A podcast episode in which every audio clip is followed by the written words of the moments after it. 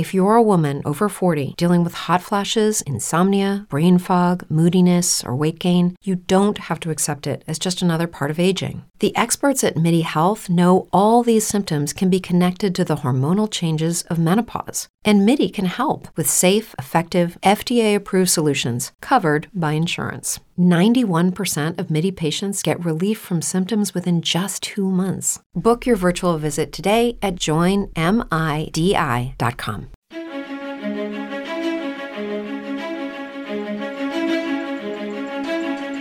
War has played a key role in the history of the United States, from the nation's founding right down to the present. War made the U.S. independent, kept it together, increased its size, and established it as a global superpower. Understanding America's wars is essential for understanding American history. Welcome to Key Battles of American History, a podcast in which we discuss American history through the lens of the most important battles of America's wars. Here is your host, James Early.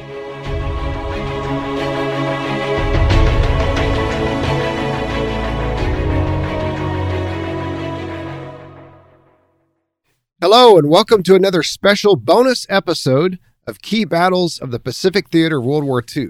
This is your host, James, as always. And in this episode, I'm going to give you part two of the mini series that I started last time on the role of U.S. presidents, or future U.S. presidents, I should say, in World War II. As I mentioned at the beginning of the first episode in this mini series, we're not going to discuss FDR or Truman because even though they were the commanders in chief, they were not actually on active duty in the military during World War II. And I'm not going to discuss Eisenhower, one, because he was not in the Pacific, and two, because he was such a top commander. And we, Eisenhower, there's so much you could say about him. You could do a whole long series just on his actions and his role and his career during the war itself.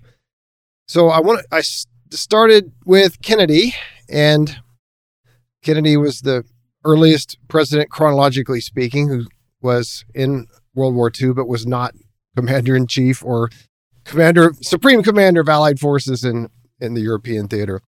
Kennedy served in the Navy, had a lot of adventures, commanded a PT boat for a while. Then we talked about Johnson, who did not have active combat service, although he did fly in one combat mission as an observer. And then we talked about President Nixon, who had even less combat experience than Lyndon Johnson. He was a supply officer and a logistics and transport officer the entire war. Not his fault, that's just what he got assigned to. So if you haven't listened to those episodes, I would go back and check them out, or that episode. It's just one before this. So here we go with part two. And we will begin with President Gerald Ford. Following the attack on Pearl Harbor, Ford, who was a lawyer at the time, enlisted in the Navy. He received a commission as an ensign in the U.S. Naval Reserve on April 13, 1942. On April 20th, he reported for active duty to the V 5 instructor school in Annapolis, Maryland. After one month of training, he went to Navy pre flight school in Chapel Hill, North Carolina, where he was one of 83 instructors, and there he taught elementary navigation skills, ordnance, gunnery, first aid, and military drill. In addition, he coached all nine sports that were offered, but mostly swimming, boxing, and football.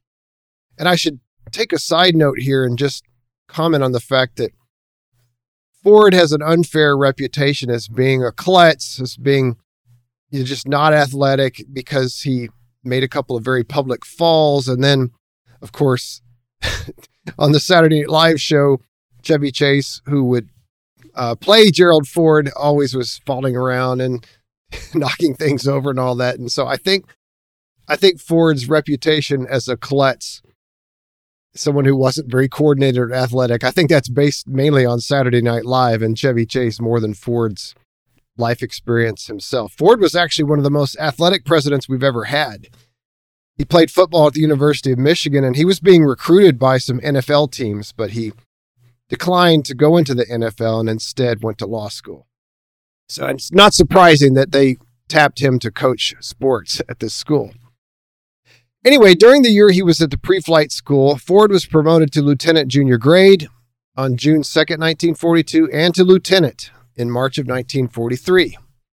After Ford applied for sea duty, he was sent in May 1943 to the pre-commissioning pre-commissioning detachment for the new aircraft carrier USS Monterey, that's CVL 26 at Camden, New Jersey. And from the ship's commissioning on June 17, 1943 until the end of December 1944, Ford served as the assistant navigator, athletic officer, that's a great job to have, and he's very good, appropriate choice for that, and the anti aircraft battery officer on board the Monterey.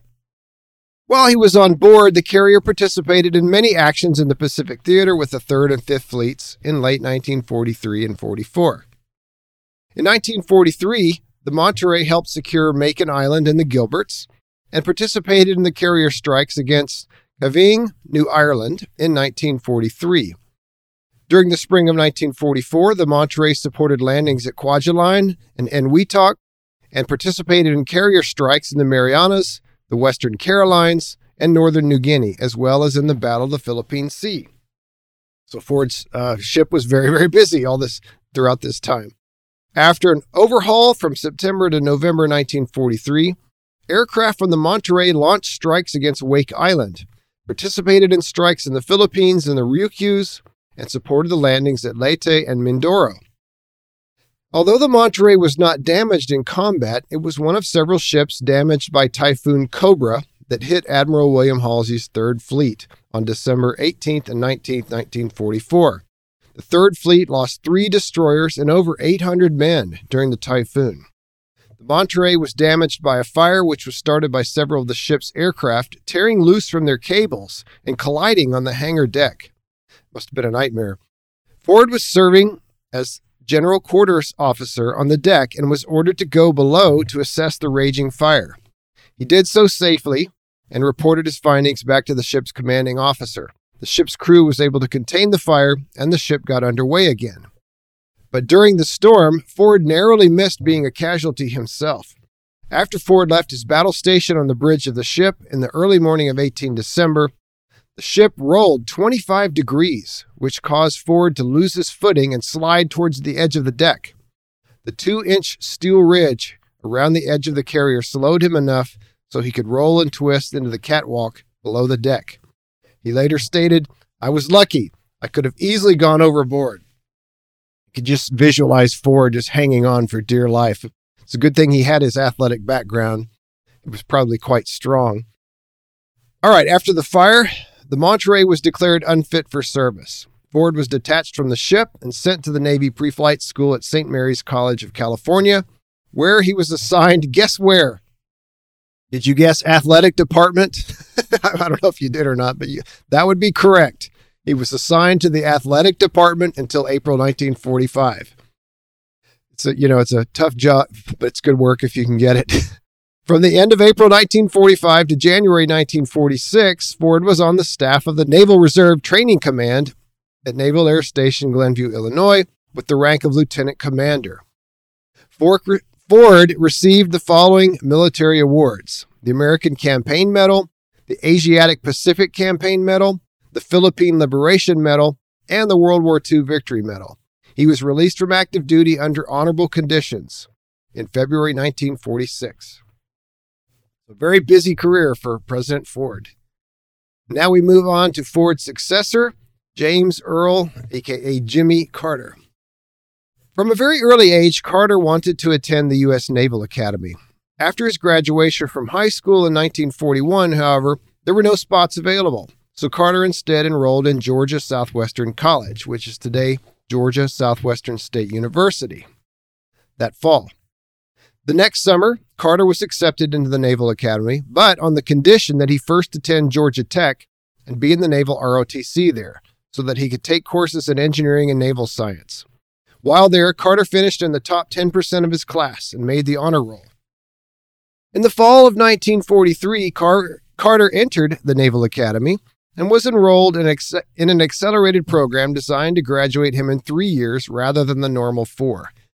That was pretty normal during World War II. They were, you know, in 1943, of course, they had no idea when the war was going to end. They didn't know it would end in 1945. And so that year and the year before, they they wanted to try to get these guys out of there as quickly as possible so that they could go into combat. And sure enough, three years later, Carter graduated. But this was 1946, and by then, of course, the war was over. His first assignment was to the USS Wyoming, which was an old battleship that had been converted into an experimental vessel for testing prototypes of new navigation, radar, fire control, communications, and gunner equipment. Two years later, the Wyoming was scrapped and replaced with the U.S. Mississippi, on which Carter served for a year. Then he applied for submarine service and was accepted. During and after graduation, he served on the USS Pomfret and the USS Barracuda, which were regular submarines. During one mission on the Pomfret, Carter was swept off the ship into the ocean by a great wave. Carter swam for a long time back toward the ship and finally was able to climb aboard. So, like President Ford, Carter had a little drama there, and, and he had it even worse. He actually ended up in, in the water, whereas Ford had clung to the edge of the ship for dear life. In March of 1953, Carter began nuclear power school in preparation for serving aboard the USS Seawolf, which was under construction and would be the U.S. Navy's second nuclear submarine. But in July of that year, before the training course was over, Carter's father, Earl, died. Carter requested and was granted permission to leave active duty so that he could return home and take over the family business. And that, of course, he did, and he famous, famously became a peanut farmer and then later went into politics. And the rest, as they say, is history. Carter served in the inactive Navy Reserve until 1961 and left the service with the rank of lieutenant. His awards included the American Campaign Medal, the World War II Victory Medal, China Service Medal, and National Defense Service Medal. As a submarine officer, he also earned the Dolphin Badge. So that's Carter. Uh, he actually did not serve in any combat in World War II. He was a student at the Naval Academy during the last few years of World War II. But again, not his fault. He couldn't help it. He was just the timing. He was a little too young. But nevertheless, he served honorably in the Navy and then, of course, went on to bigger and better things. Now, we move on to his successor, President Ronald Reagan. Now, Ronald Reagan did not serve in the Pacific and he was not in the Navy, but I'm going to go ahead and talk about his wartime service anyway, because I find it very interesting. So I hope you'll forgive me this exception. Shortly after his film career began, you know, Reagan became an actor in the mid to late 1930s. Reagan completed a series of home study Army extension courses and enlisted in the Army Enlisted Reserve. He was commissioned as second lieutenant in the Officers Reserve Corps of the Cavalry on May 25th, 1937. You heard me correctly. The cavalry. They still had cavalry. Horses were actually still being used in the Army in 1937. Although, of course, they were on their way out. And Reagan thought it would be really cool to uh, be in the military and also get to ride horses around. He he also thought that maybe that could help him be a good horse horseman. I guess is the word to, to help him to ride horses well, so that he could play cowboys and other roles that would require him to ride horses in the movies. Best of both worlds. On April 18th, 1942, Reagan was ordered to active duty for the first time. But due to his poor eyesight, he was classified for limited service only which excluded him from serving overseas. Reagan had horrible vision, and it just wasn't going to work for him to go overseas. And, and unlike John F. Kennedy, he didn't have anybody to pull strings for him. So Reagan's going to end up serving in the United States. After two doctors finished giving him his physical examination, one of them said, If we sent you overseas, you'd shoot a general. The other said, And you'd miss him. it kind of makes you think, well, why not send him after all? But anyway, they didn't. Reagan's first assignment was at the San Francisco port of embarkation at Fort Mason, California, as a liaison officer of the Port and Transportation Office. On May 15th, Reagan applied for a transfer from the cavalry to the U.S. Army Air Force. His request was accepted, and since he had been an actor before the war, he was assigned to the AAF Public Relations Department and subsequently to the 18th AAF base unit, which is also called the Motion Picture Unit at Culver City, California. They figured, hey, this guy's an actor. if he even if he can't see and can't go overseas and fight uh, the Japanese or the Germans, we can get him to make films to prop up the war effort at home, patriotic films. And so that's exactly what he did. Reagan took part in the production of dozens of films. He played a lieutenant in a film called The Rear Gunner, and that motivated many young men to volunteer for that position. You know, they had had films about pilots, and then they got a lot of people sign up for to be pilots, but they needed rear gunners too, and, and they weren't getting enough people to volunteer for that. It wasn't seen as glorious or sexy, so so let's make a movie out of it with Ronald Reagan, and that sure enough it worked. They got more rear gunners. He also narrated a film called Beyond the Line of Duty and starred in others, including Westward to Bataan, Target Tokyo, The Fight for the Sky, and of course, many others. And of course, none of these are films that would be considered classics today or anything you would probably want to watch unless you're just super interested in President Reagan or super interested in the history of patriotic films. But nevertheless, they, they did prop up the war effort at home. On January 14th, 1943, Reagan was promoted to first lieutenant and was sent to the Provisional Task Force Show Unit of This is the Army at Burbank, California. He returned to the 18th AAF base unit after completing this duty and was promoted to captain on July 22, 1943. In January 1944, Reagan was ordered to temporary duty in New York City to participate in the opening of the Sixth War Loan Drive, which campaigned for the purchase of war bonds. Also, very important, raising money. You can't conduct a war if you don't have any money and if you can't pay for it. And so Reagan was one of many Hollywood stars that helped raise money for the war. Then he was reassigned, sent back to the 18th AAF base unit on November 14, 1944 where he remained until the end of World War II. By the end of the war, his units had produced some 400 training films for the Air Force, including cockpit simulations for B 29 crews scheduled to bomb Japan. Reagan was separated from active duty on December 9, 1945, as an Army captain. James here, and now a brief word from our sponsors. It's true that some things change as we get older. But if you're a woman over 40 and you're dealing with insomnia, brain fog, moodiness, and weight gain, you don't have to accept it as just another part of aging. And with MIDI Health, you can get help and stop pushing through it alone.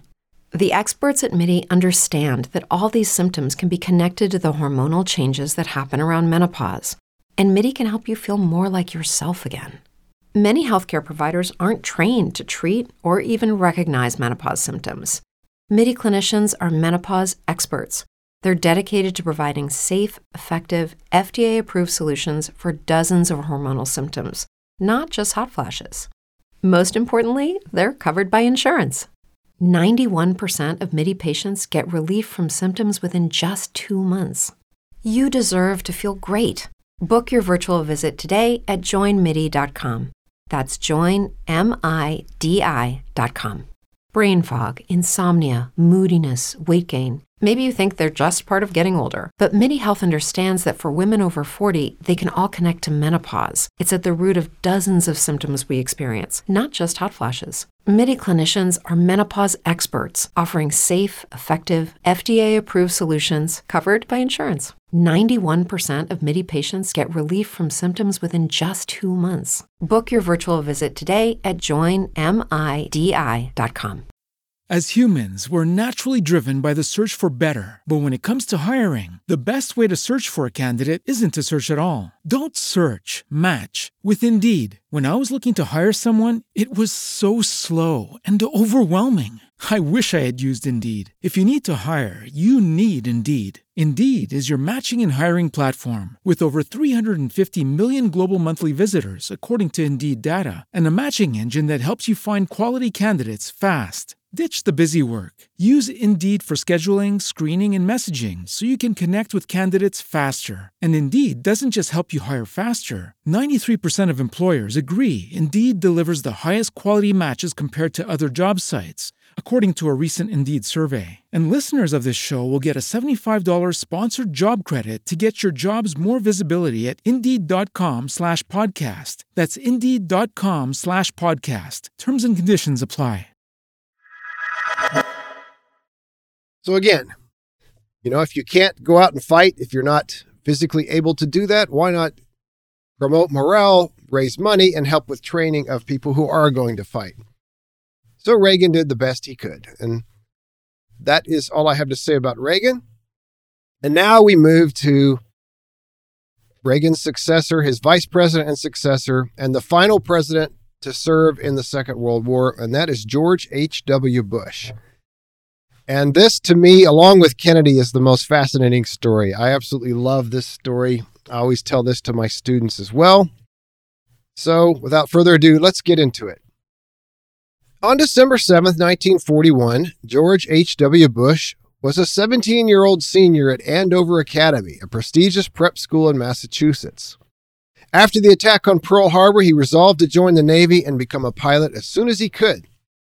And on June 12, 1942, which was his 18th birthday, Bush attended his commencement ceremony. After the ceremony, he went straight to a Navy office in Boston and was sworn into the Navy. He was ordered to report for basic training at Chapel Hill, North Carolina on July 22, 1942. And that he did, and he passed the training with flying colors. That November, Bush transferred to Wold Chamberlain Field in Minneapolis for flight training, where he again excelled. The following spring, Bush was sent to the Naval Air Station in Corpus Christi, Texas. On June 9, 1943, he was commissioned an ensign in the U.S. Naval Reserve and received his wings as a naval aviator. And at the time, he was one of the youngest, if not the youngest, naval aviators in the Navy. He was 18, you know, prior to the outbreak of World War II, or at least prior to the attack on Pearl Harbor, you had to have at least two years of college to go into the Naval Aviator program. But they, of course, waived that program. And so Bush becomes one of many who had just a high school diploma to go and become a Navy a pilot or a naval aviator. And he was given the assignment to fly torpedo bombers off aircraft carriers in the Pacific Theater. That fall in Fort Lauderdale, Florida, Bush was introduced to the plane he would be flying in the Pacific, the Grumman TBF Avenger torpedo bomber, one of the most important planes that the Americans had in the Pacific Theater. And in Fort Lauderdale, Bush practiced bombing runs. And after this, he was sent to Lake Michigan or to the base near Lake Michigan, and he turned he, there. He learned to take off from and to land on a carrier. Finally, Bush was ordered to Norfolk, Virginia, to join his squadron, VT 51. The squadron was assigned to the brand new carrier, the USS San Jacinto, which also happens to be the name of the college where I teach, San Jacinto College. Of course, that's an Angli- Anglicization. I don't know if I said that right, but it's it's uh, it's a Spanish.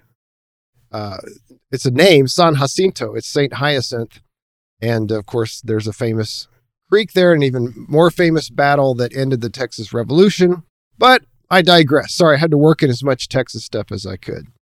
So on December 15th, the San Jacinto departed, reaching Hawaii on April 20th, 1944.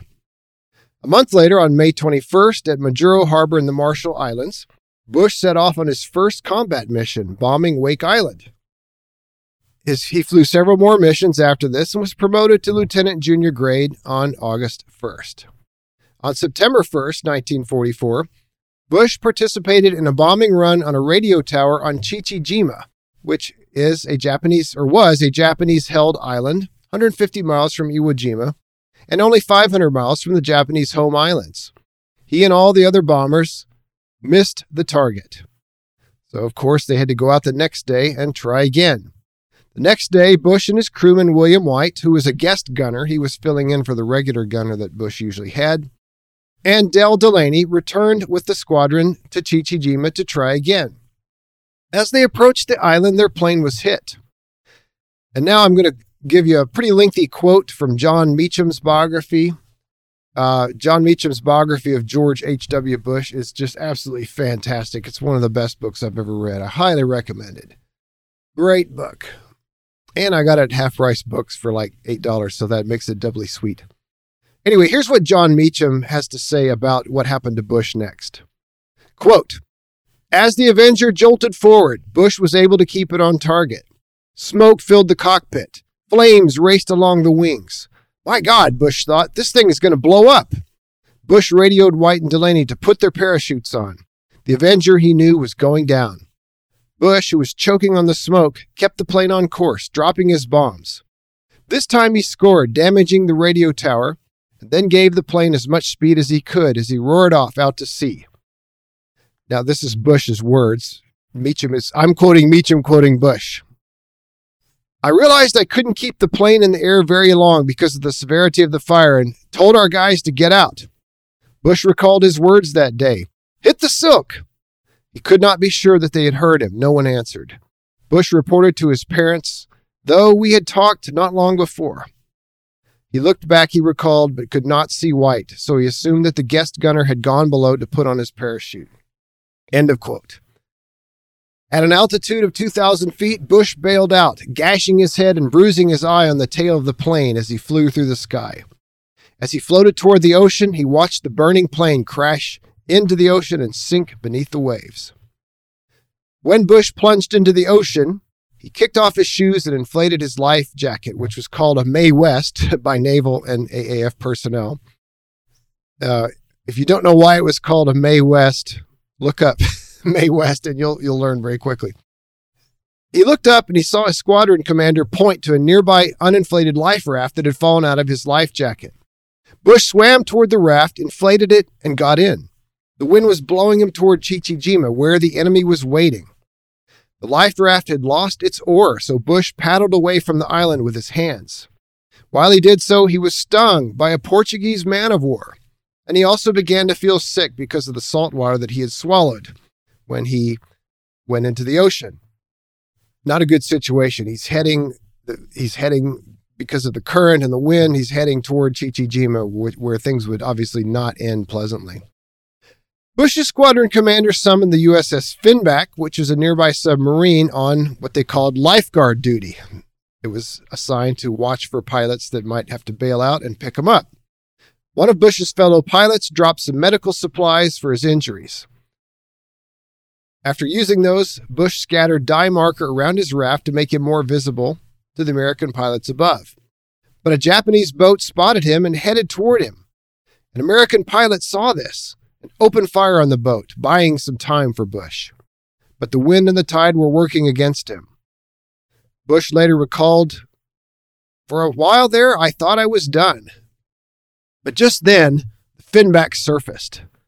Bush thought he was hallucinating. Can you imagine that? You're, you know, you're injured and you're tired and you're feeling sick and you've been stung by a Portuguese man of war and you're trying to survive and you've been paddling and boom, all of a sudden here comes this submarine.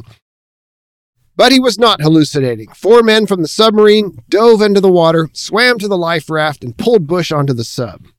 Finback shot Bush's raft to pieces and submerged. Neither White nor Delaney, tragically, were ever found. Here's some more from Jon Meacham. Bush, quote, was physically fine. The cuts and bruises were minor, as was some brief soreness in his back and one leg, but emotionally fragile. He had barely escaped death or capture. He later learned that Chichijima was the scene of horrific war crimes against American prisoners of war, including cannibalism. And the loss of White and Delaney remained with Bush for the rest of his life. End quote. Bush stayed on the Finback for a month before getting off at Midway Island and then flying to Hawaii. He was eligible to return to the U.S. and do shore duty, but he refused. He wanted to finish his mission. He returned to the San Jacinto and in November conducted several bombing runs over the Philippines, supporting the American attempt to retake the islands. You have to wonder if he ever like ran into Gerald Ford or, or met Gerald Ford. Probably not because they were on different ships, but it's an interesting thought. Ford was on another carrier. Anyway, in early 1945, Bush was assigned to a new combat squadron, VT 153, where he trained to take part in an invasion of mainland Japan. But on September 2, 1945, before any invasion took place, Japan formally surrendered. Bush was released from active duty that same month, but was not formally discharged from the Navy until October 1955, by which time he had reached the rank of lieutenant. By the end of his period of active service, Bush had flown 58 missions, completed 128 carrier landings, and recorded 1,228 hours of flight time. Wow, isn't that an amazing story? You may have already heard that story, but what an what an incredible uh, story! What a great hero Bush was. Well, that is all I have on U.S. presidents in World War II. I hope you enjoyed it. I really, you know, I love presidents. I've, I did a whole nother podcast series called Presidential Fight Club, which you should check out if you haven't already. It's fun. And, uh, and of course, I love World War II. So this is a perfect way to combine two of my loves, World War II and U.S. presidents, and just to help you to get to know some of our presidents before they were presidents. You know, what kind of stuff did they go through as young men? They all, uh, you know, except for Reagan and Carter, they all had at least a little bit of combat experience. And many of them, as we've seen, came within an inch of their life. All right. Well, with that, I will sign off. I hope you enjoyed it. And uh, thank you for listening. And I'll see you again soon. Take care. Thank you for listening to today's episode. If you would like to support this podcast and help it to grow, there are four things you can do. First, you can subscribe to the podcast and leave a review on the podcast player of your choice. This helps other people to find the podcast. Ratings and reviews on Apple Podcasts are especially helpful. Second, Join our Facebook group, American History Fanatics, where we discuss the episodes of this podcast as well as other topics related to American history. Third, tell as many friends as you can about the show. And fourth, you can join the elite unit called Early's Raiders by going to patreon.com and searching for key battles of American history. There are five different levels of support to choose from. Each level allows you to have early access to ad free episodes. Higher levels bring additional benefits, including bonus episodes and even the ability to commission episodes on topics of your choosing. Before I close, I would like to give a shout out to the current members of Early's Raiders. Thanks to Majors Chris C., Bob McCullough, and Melissa Mueller, Captains Alex Coombs, Blue Ridge 201, Grant Holmstrom, Jeff Henley, Jose Martinez, Michael Fain, Mike Leslie, Ryan Apashian, and Stephen James and Lieutenants David Lueza, Jeff Sabo, Matthew Christensen, Patrick Brennan, and Scott Hendricks. I greatly appreciate your support. Thank you for listening to Key Battles of American History. If you liked this episode, please subscribe to the podcast on your favorite podcast catcher. And please be sure and spread the word about the show. If you can spare a few minutes, rate and review the show at Apple Podcasts. This greatly helps us to reach more listeners. And for show notes, maps, and further discussion, visit our website at www.keybattlesofamericanhistory.com. Thank you, and we look forward to joining you again in the next episode of Key Battles of American History.